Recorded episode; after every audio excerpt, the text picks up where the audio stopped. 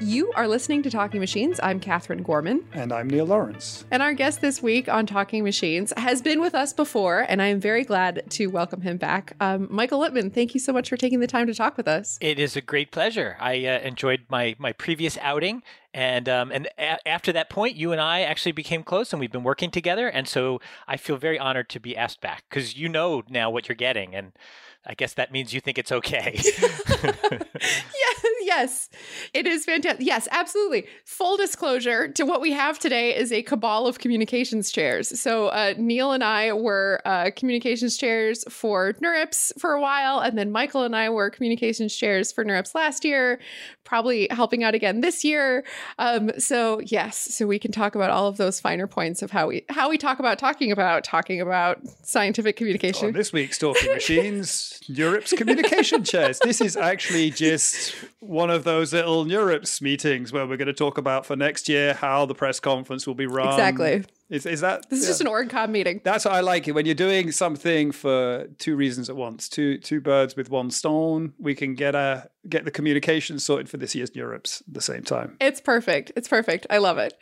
So, but Michael, I know we've had you on, uh, but uh, it's been a quite a while, and I think a lot has changed. Give us an update as to where you've been and sort of a little bit of run through of how you got where you are. You are at Brown now, and um, you're the co-head of the Center for Human Focused Robotics. Is that right? It's called the Humanity Centered Robotics Initiative at Brown, and uh, yeah, it's a it's an organization that we tried to put together uh, shortly after I got to Brown with the goal of thinking about robots and, in particular, trying to create robots that work with people for the benefit of people. And so it's not necessarily a machine learning thing, but of course, everything now is a machine learning thing. So it, it pretty naturally segues into that. Nice. And before you were at Brown, you were at Rutgers. Tell us a little bit about how you how you got to where you are and what you've been doing now, besides being in football commercials and, and trying to help Neil and I and everybody else in the OrgComm talk about science and things like that. Yeah, so so uh, yeah, I had a, had a great time at Rutgers. I had a terrific group there. We focused quite a bit on uh, reinforcement learning and, in particular, issues in efficient exploration in reinforcement learning. So trying to make systems that could not only over time learn to get better and better, but could get better and better fast, right? So that with with a minimum amount of of data, minimum amount of experience. That kind of wrapped up when I transitioned to Brown, and my focus. Uh, since I've been at Brown, a lot of my papers have been about human in the loop reinforcement learning. So basically, trying, and, and this comes at least in part because of the Humanity Centered Robotics Initiative, the idea of, well, we want our systems not just to learn to get better at things quickly, but also in response to what people want them to do. And so, one way of telling machines what you want them to do is by writing a reward function that's the machine the, the reinforcement learning way. But i think you know, normal people don't sit around thinking about how to write reward functions. It's easier to use the kinds of tricks that people use when they're training animals, for example, like, you know, good robot, oh, bad robot, no, no, no, no, no, no, bad robot. So, uh, how can you use that kind of feedback, the sort of positive and negative evaluative feedback that a reward function would give, but have it come from an actual person kind of live? So, does that mean inverse reinforcement learning, or as in you have to infer what the human is implying the reward function is, or is are there other approaches to that? Right. So I would say they're related, but in fact, the the main difference, uh, the way that the inverse reinforcement learning is typically studied is as the inverse of the reinforcement learning problem. So the, the reinforcement learning problem says, here is a reward function, use that to generate behavior. The inverse reinforcement learning problem is, here's behavior, what's the reward function that would have generated that behavior if you were thinking about reinforcement learning? So the input to IRL, inverse reinforcement learning, is behavior is examples of here's I was in this situation and here's if you're in this situation here's the sort of thing you should do. And an inverse reinforcement learning agent infers from that, oh, okay, if that's the thing I should have done, then probably what's going on is we're trying to, you know, minimize time on the hot beach and maximize the time, you know, in front of ice cream or whatever whatever kind of fits with the behavior that's observed. The human in the loop reinforcement learning is humans giving reward signals, giving feedback, saying, you know, good job, bad job. Now, you could from that infer a reward function. And actually, that's not a terrible idea, but it's not the dominant one in the literature. The, the, the, the main thing that people do is try to use those rewards as if they were rewards and then run some version of a reinforcement learning algorithm to turn those rewards into behavior. Okay. So uh, there's related approaches. I, would, would, would you classify that as almost equivalent to say model free and model based? I know that normally that's around the world, but where the model is now generating your sort of uh, your value function, or have I misunderstood? Well, so one of the first papers to work on this problem of human in the loop reinforcement learning was a, a, system out of University of Texas, Peter Stone and Brad Knox. And what they did is actually kind of a model based approach. They said, let's from watching the human give rewards, let's actually estimate the reward function and then plan using that reward function. So they actually directly estimate the reward function from the human inputs. And so in that case, it is sort of model based. But it's still not inverse reinforcement learning. De- yeah, definitely not. Because, you know, inverse. So I, I don't know, as a computer scientist, I see things very much from the perspective of what are the inputs, what are the outputs. So inverse reinforcement learning inputs are behavior. In uh, human in the loop reinforcement learning, the inputs are positive and negative signals. So I guess a richer set. So in some sense, good and bad is whereas versus the whole behavior profile is would, would be the difference. Yeah. yeah, in the inverse reinforcement learning setting, you get a lot of information because you're you're getting to see what the right action was, right? And just like the, it's almost a, more of a supervised learning problem in a sense, right? Because you're seeing here's what the right answer is. Whereas in evaluative feedback systems like reinforcement learning systems, you're just told, hey, that thing you just did, that's a six. I'm like, okay, six, is that good? Like, well, it's less good than seven, but it's more good than five, right? So you're you're missing a tremendous amount of, of richness of the information uh, in the feedback. So, so why humanity centered rather than human centered? Yeah, so that was a long debate we had when we were trying to get the thing off the ground. So the idea was that human centered is already a thing, and it typically means you know trying to design a system so that it interacts really well with the person that it's connected to and that's obviously a really important thing but we wanted to go beyond that to saying not only that not only do we want to act sort of nicely with respect to the person that I'm directly interacting with, but we want the the repercussions of the system as a whole to benefit society as a whole.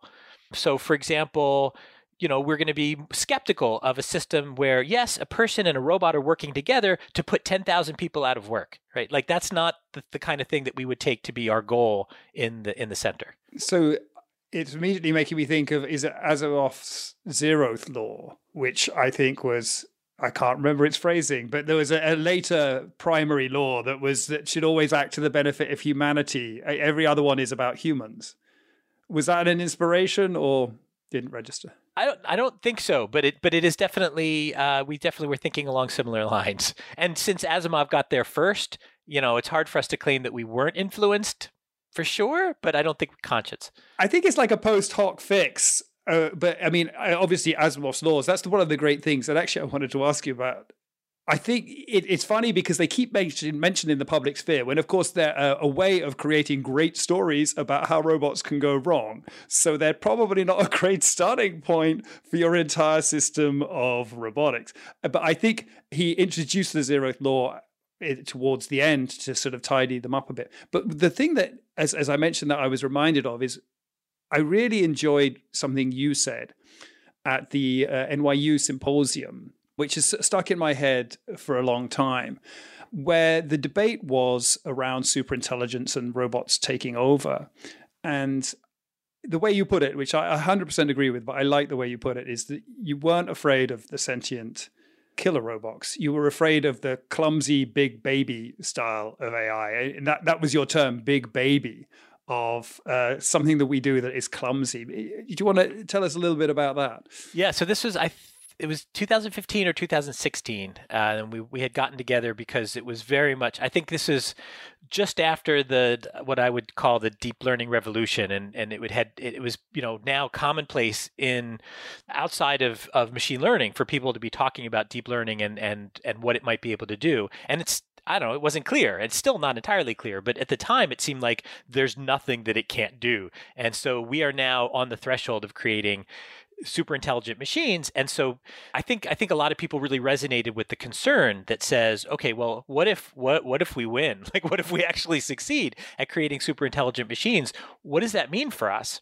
I think bostrom nick bostrom who was who was there at the symposium was the first to really really make a public splash with trying to explain how he saw the repercussions of these kinds of ideas. And and I was, you know, on the panel, I was trying to grapple with it because it just seems so absurd to me. I've been in the field long enough to to realize that, sure, things can look really impressive, and they're not always very impressive. Like sometimes they're impressive for really interesting reasons that aren't the reasons that you think. And so just because it can do this thing, just because it can, you know, drive around a track, the car, you know, the computer can drive a car around the track, doesn't mean it can do everything that your teenager can do when driving around the track.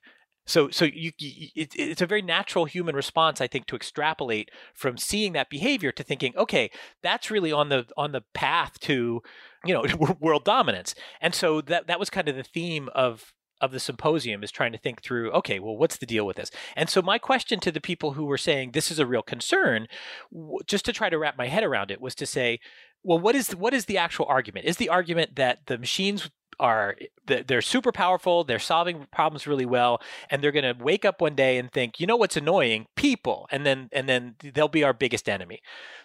And what the argument that we heard at they that, are annoying. Though they would be right well, people are the worst, yeah. For different reasons and, and and in ways that probably hopefully the rest of us aren't thinking, yes, we should eliminate everyone. Yeah, that's yeah, that's uh, not the follow-up thought I have when I get annoyed by someone in a queue like must eliminate. yeah, that, that, right. People can be really annoying, but like eliminating everyone and turning them into paper clips seems like maybe the wrong response. And so at the workshop, in trying to understand what the position was of the people who were really concerned, I came to understand that it wasn't they're super intelligent and therefore they know that we're a nuisance and should be eliminated, but that more that they're super intelligent, but they don't really understand what they're supposed to be doing, what we intended them to do, and they misunderstand it in a way that actually blows up in our face. And to me, the analogy that made sense was like if you're raising a child a child the baby doesn't really know what you want and what you don't want but they can't do that much damage because they're very small and sort of discoordinated.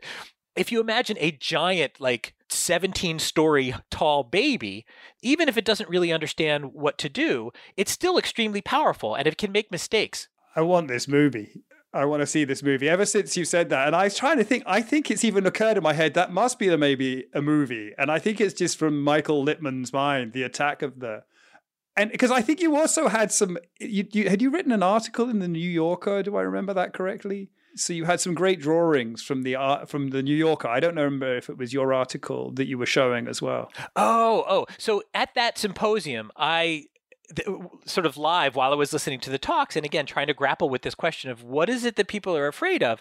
I tried to, I, I made an illustration of the future of AI, and I and I I riffed on the famous New Yorker cover picture, which is a New, a New Yorker's view of the world, which shows basically, you know, the near term, like you're you're standing on a corner in New York City, and there's all sorts of detail within the block that you're standing, and then less detail of other parts of New York, and then very little detail of New Jersey, and then way off in the distance, Japan, right? So like it, things as they get further and further away, you're kind of seeing them less and less accurately. And I thought that's very much what we're talking about in trying to envision the future of AI. We get the stuff that's happening right now, but then we start extrapolating pretty aggressively. And so in my illustration, I, I have like, okay, there's like um, the disappointment avenue that we're going to cross at some point, and then like they're going to understand how to solve the AV problem before we can solve the AI problem, you know, things like that. I love the AV problem is brilliant. I, I, I always. That's the thing I think about a lot from that. The, the, robots will the robots will take over the world, but not be able to present to each other. Well, I guess they won't like, be using wait, AV. Just a second, wait. I think I have the wrong cable. yeah, yeah. So, has anyone got the uh, adapter? The should be the oh man, super intelligent Apple like... changed their connector again. that is the. Uh, to be honest, I think a lot of these ideas come from people who haven't been close to technology. And not that that's a bad thing. Maybe the people who haven't been close to technology really have the context right. But my sense is that the context is it, it's hard to tell right because on one hand i see these people who haven't been close to technology and they're coming up with these ideas that just seem so broken for so many very simple reasons but then on the other hand you know you can be too close I mean, but if you're too close, you may not see the thing that they see because they're sta- they've got the thirty thousand foot point of view. You're so busy trying to create your little thing that you don't realize the downstream consequences. That definitely happens. But what I think is disturbing is that the context they see often is like, no, the real bad thing that's going to happen is this other big thing that you're not aware of because you don't have the sort of detailed understanding. But I thought, yeah, it was a great presentation, as your presentations very often are. So the the human side to me is extremely important actually in avoiding exactly what you brought up. Like the because I, I still see the machine as a tool. In fact for me it was a sort of an informative thing i think in sort of 2014 when we suddenly became artificial intelligence. I, I was like well actually i just build tools and try and solve problems. I'm a sort of an engineer. And and then I found that there were all these other people emerged from the woodwork around me, people I'd known for a long time, who were trying to create intelligence. But I, still feel it's a tool, and actually, it's about how you make it usable for a human. And that strikes me that that's what you're sort of getting at with the humanity centered. Yeah, I, I, well, it's it's why I think I fit with the humanity centered robotics initiative at Brown is because that that is my perspective. But but I think you're right. I think one of the things that drew me to thinking about people in the loop in the learning process is because we we we kind of have to have that in the long run. It has to be the case that these systems are kind of aligned with our actual desires and doing that in a very hands-off way is possibly impossible. It may be the case that you just can't, you know, write down a logical formula and say, "Great, this is everything that you're ever going to need to know. Put it in the computer, nirvana." Right? It seems like the more plausible scenario is that there's going to be an interactive process where, whereby the machines respond and the humans direct and the humans respond and and and it's more of a system right than it is a, an input output relationship.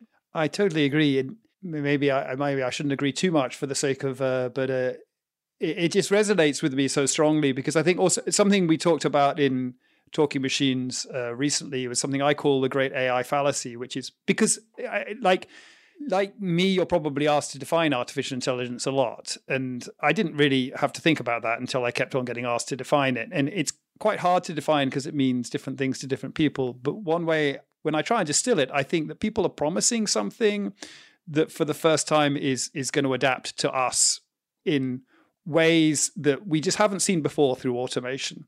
And I don't think they're explicitly saying that, but I think they talk about it implicitly.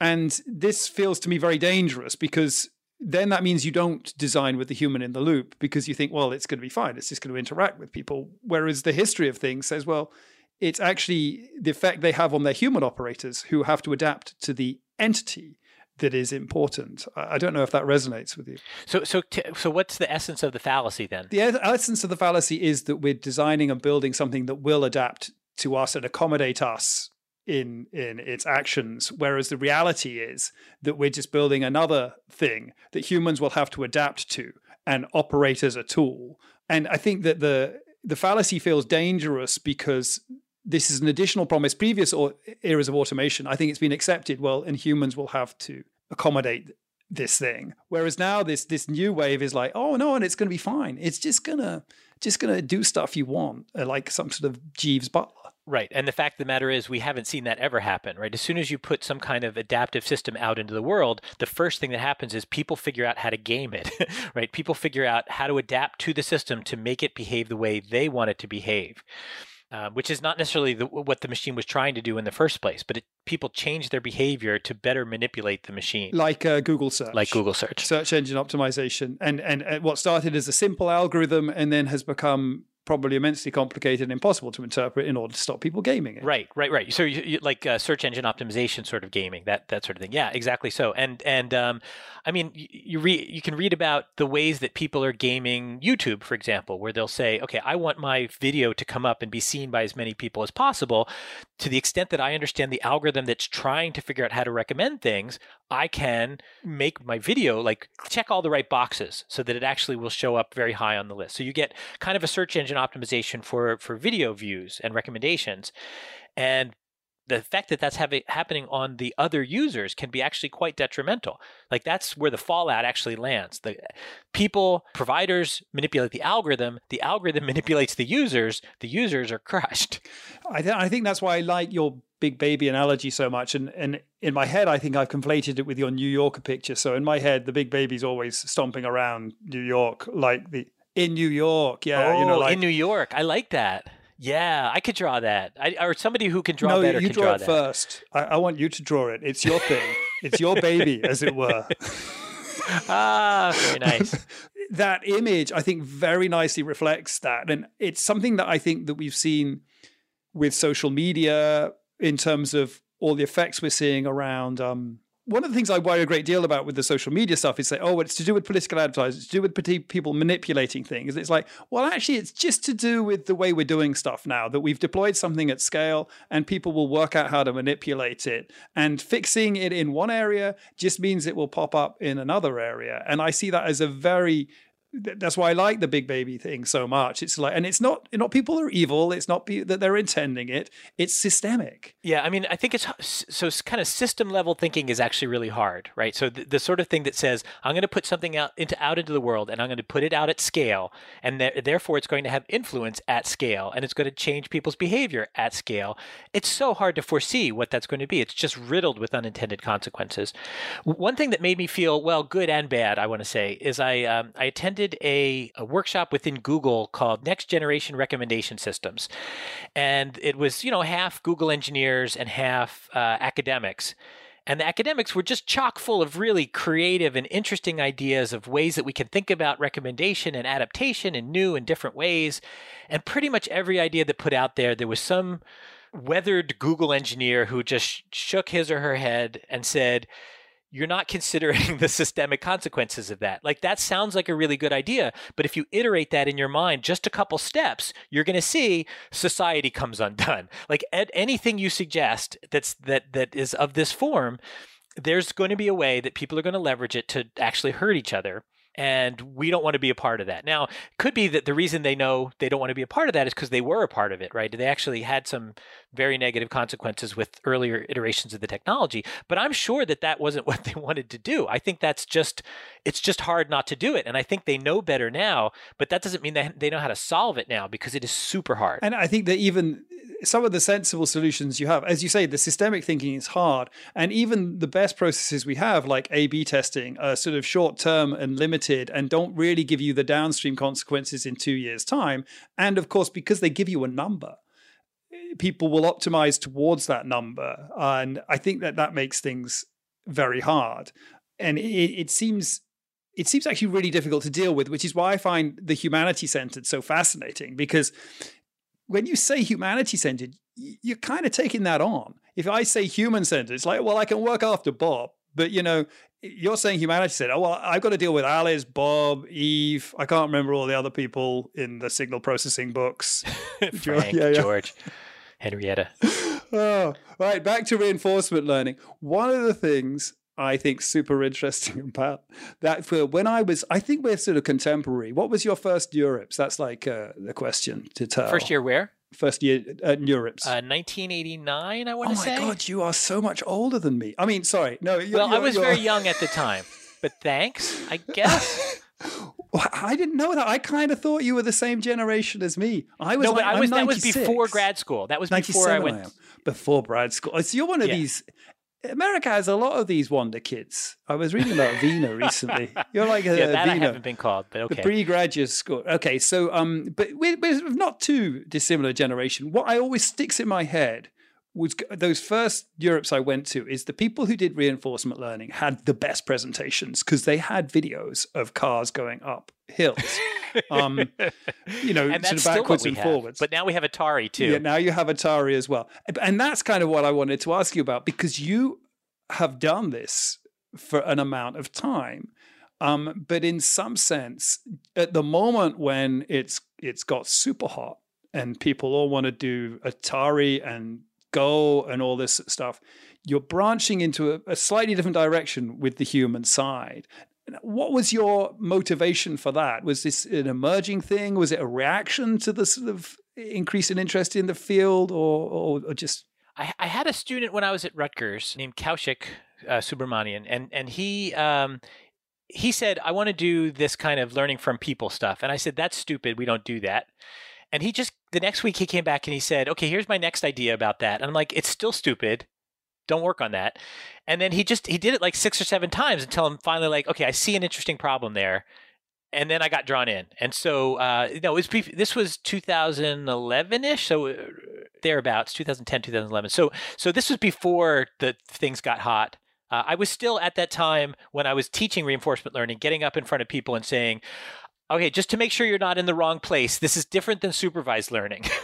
like, because I've always felt like students coming to the class, they were expecting, you know, not w- what I was going to tell them about. But now, yeah, now you're right. It is kind of hot. The people come to my class because they actually want to know about reinforcement learning, which is crazy.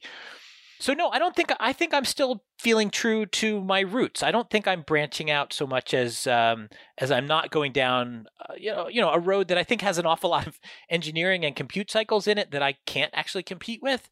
But I always was interested in in agents that were learning kind of in their lifetimes, and a lot of the the really amazing reinforcement learning feats that have happened in the last uh, five ten years involve an awful lot of compute and a lot and, and like the, effectively 80 years of video game experience and like that's not how people learn that's not how animals learn like that's it's super amazing that we can do this at all but we're still missing the type the, the target well, you said the data efficient efficient explore, exploration which i do think is I mean, I'm fascinated by explore exploit. I haven't really done anything, but I think it comes down to representation, even even more primally than the exploration issue. Is just you have to represent the world the right way, and if you represent the world, your state representation. Yeah, that's right. Yeah, what is it? What do you? What is the world that you're living in? It's a difficult question, isn't it? Because it always strikes me. I mean, like there's some. Well, yeah, there's there's some optimal state representation where the answer is, mm, and you know, it comes out in one iteration, and then there's, but there's this weird.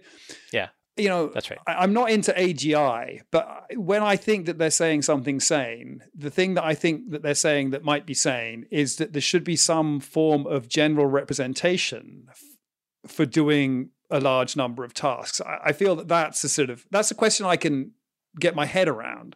That feels like, yeah. I mean, is that what you're driving at? Not AGI, but the state representation. Yeah, absolutely. And I don't think the field is there yet. I think that we have to look at some of these learning problems differently than what's currently working really well. Like it's working really well, so it's very hard to to distance yourself from it. But at the same time, I think we have to get a little distance from it to be able to do better. But it's working real well for crazy. I mean, I find it totally off-putting actually because it's working really, really well if we're talking about the same stuff for immense amounts of data, unimaginable amounts of simulated data. And I, well, I myself, I can't separate it in my head. Is it that I just don't want it to be the solution? That we're going to just do this extraordinary simulation, or do I really think it's not going to be the solution? You know, you're asking me to about what you're thinking. Well, yeah, because you know about inverse reinforcement learning, and so I, therefore I thought if I gave some behavior, a, then you could explain to me. Very strong theory of mind.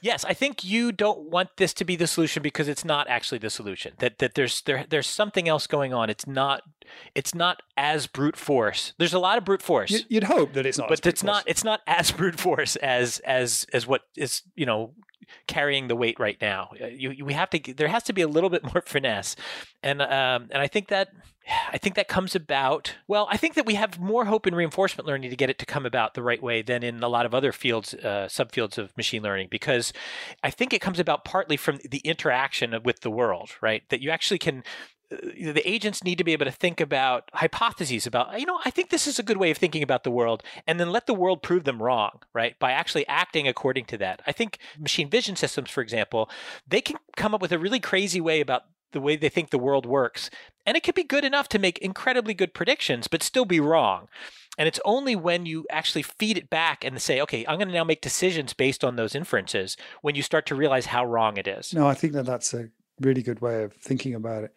I'm seeing a few questions coming in. Have you been monitoring and, and, and perhaps got a, a few good ones? Yes, definitely. Uh, before we before we turn to our audience questions, Michael, I wanted to take us sort of down a, a left turn here. You'd mentioned a number of years ago.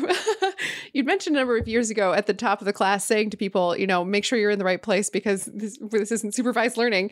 Um, you are also currently teaching as as the entirety of your university is doing remote remote learning under lock lockdown. How is that going for you? How tell me about the, how that experience has been. Well, thanks so much for asking. It is definitely on my mind a lot now. And in fact, the term remote learning is aspirational because all I know is that I'm remote teaching. I don't know so much about how the learning's going It's been it's been a it's been quite an adventure. So I'm I'm sitting right now in my what was my son's room and is now my studio, where I've got lights set up and an uh, up mounted camera and a kind of a teleprompter kind of thing and little tablets all over the place so I can kind of check in on Zoom with the participants list and also the hand raising. And so I've got like one screen's not enough. So I've got like six different screens showing different parts of the of, of what's going on in the class.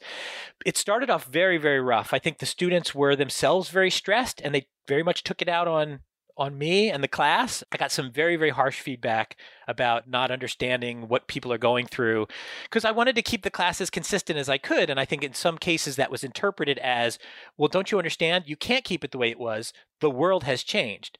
And that's not what I meant when I said I was keeping it the same. I meant that that I wanted to make sure that the material, you know, that I was being true to the material because this is a, a fundamental class as part of the the computer science sequence.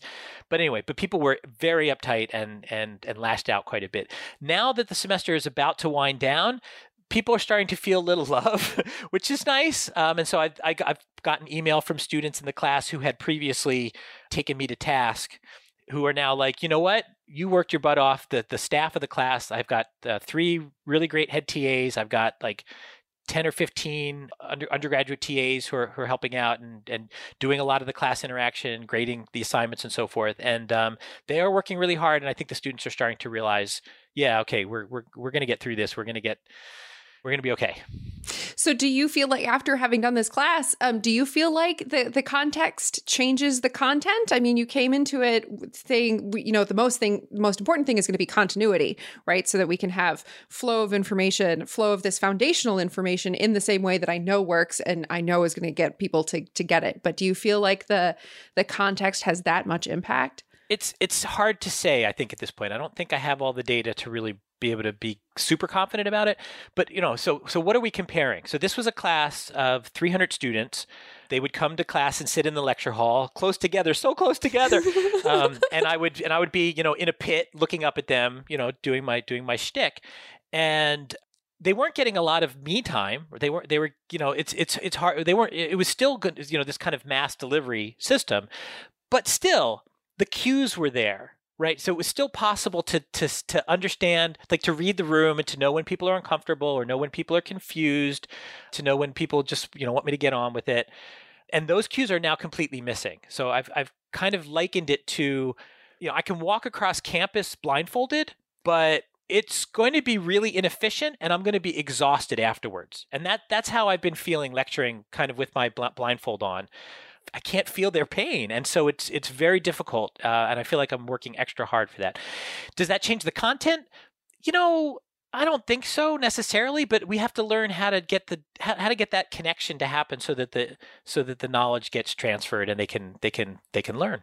Yeah, we've lost like serendipity and and intuition, I guess, with this, or at least they're much further removed because now everyone is in the context where you are, where you're like literally sitting in your bedroom, but now you're literally sitting in your bedroom in front of 300 people. So, but that, I think that that experience is going to vary a little bit because you're you're also someone who's got a very intuitive sense for an audience. I, I don't think all computer science lecturers have quite that sense. Certainly, that's not been my experience being not like statistician to. philosophers. They have that sense. I, I think it's no, it's uh, yeah. The statistician philosopher is the ultimate, highly emotional, intelligent. Exactly, exactly. When they when they're not counting philosophical statements, there they are, being emotionally intelligent. Actually, I did a test once. I used to think I was very highly emotionally intelligent, but then I did one of these tests. I think it was like a, a, various. It had some IQ and EQ stuff in it, and I did really quite well on the IQ. You know, I don't want to brag, but I did well.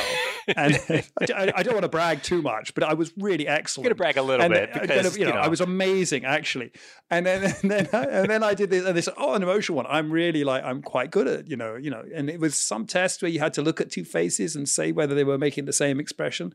And I came like bang on the mid percentile, 50%. Yeah. 50%. Now, okay, so now that's mid percentile for the population. This that's probably not like mid percentile for computer scientists. I like where you're going. I thought male computer scientist, this means you are some kind of emotional. Yeah, superstar. Superstar, you know, empathetic and just wonderful. Yeah, but, but it did make me think, oh, wow, so 50% of the population are much better at this than me. well, let's uh, let's turn to one of our listener questions. So um, we've got a couple of them, and, but uh, Andrew asks: In your last appearance on Talking Machines, you described a human-in-the-loop system like Coach for learning behaviors on robots. How might this scale up to the complexity of something like a portal level? And I, Andrew, if you're still with us, I, I a little bit of explanation there might be helpful, which has longer time horizons than walking in a figure eight and more sub goals. Is it just a matter of sitting there for longer and giving dense rewards for a while, or do we need to incorporate environmental feedback with explicit sub goals or another approach entirely? Yes, no, that's a so that's a great question. So the portal, if in case there's no context for that, the portal level, I, I think he's referring to an example that I gave in my uh, TEDx Boston talk that you helped oversee, Katherine, and in particular, I used an example there of kind of leveling up, learning learning about something, and then using what you learn to build up to higher levels of competence, and that the video game portal does a really nice job of getting people into that space, to getting people to get better and better and better at the game by offering them challenges that build on the challenges that they just solved. And so I was using that as an example of how we how we work up to building intelligent machines, not by giving them a really hard problem and then hoping that they just solve it, but giving them a series of problems, interacting with them over time, and, and increasing the level of challenge and difficulty. And I, and so that was the that was the story that I told then, and I I still believe in that. The thing that I didn't talk about then, and I think that Andrew is helping to point out, is that the the role of representation in that, and that's something that, that I had said to Neil earlier today as well. That I think that none of this works unless you have kind of the right way of breaking up the world into its component pieces, so that as you understand how those pieces fit together, you start to build up you know, more sophisticated pieces that themselves can be part of even larger pieces. And I am not. I mean, there's bits of, bits of that happening in deep learning research these days, but it is really I think it's still quite primitive. It's not something that we can do at at the level of of the way that humans break up the world into components. And I'm not claiming that I've got that and I'll, I'll wheel it out next week, uh, but that's that's what I'm striving towards understanding because I think that's where that's where the next level of competence upgrade happens. Do you think that that's also very contextual in terms of how we choose to break up the world uh, given a particular problem. Yeah, right. And I think I think people also exploit multiple representations, right? And so so people who are really good at solving certain kinds of problems don't have just one way of looking at that problem. They have a, a, a half dozen, a dozen, and they have and they can very easily kind of transition between these representations while they're while they're working. The, the computer science model is you know you write the program top down and there's modules and they interact the way that you write them to interact. And so we, we like this kind of one way of breaking up the world and that works really well for us for engineered systems but for these systems that need to be complex and and and interact with all the various various ways that the real world can behave i don't think that works. I think you actually need multiple interacting representations Michael, thank you so much for taking the time to talk with us today on Talking Machines. I really appreciate it. It was a great pleasure to have you. Thanks so much, Michael. I like this format a lot. It was it was a pleasure being here. Thank you so much again for asking. That is it for this episode of Talking Machines. I'm Katherine Gorman. And I'm Neil Lawrence. Tune in next episode.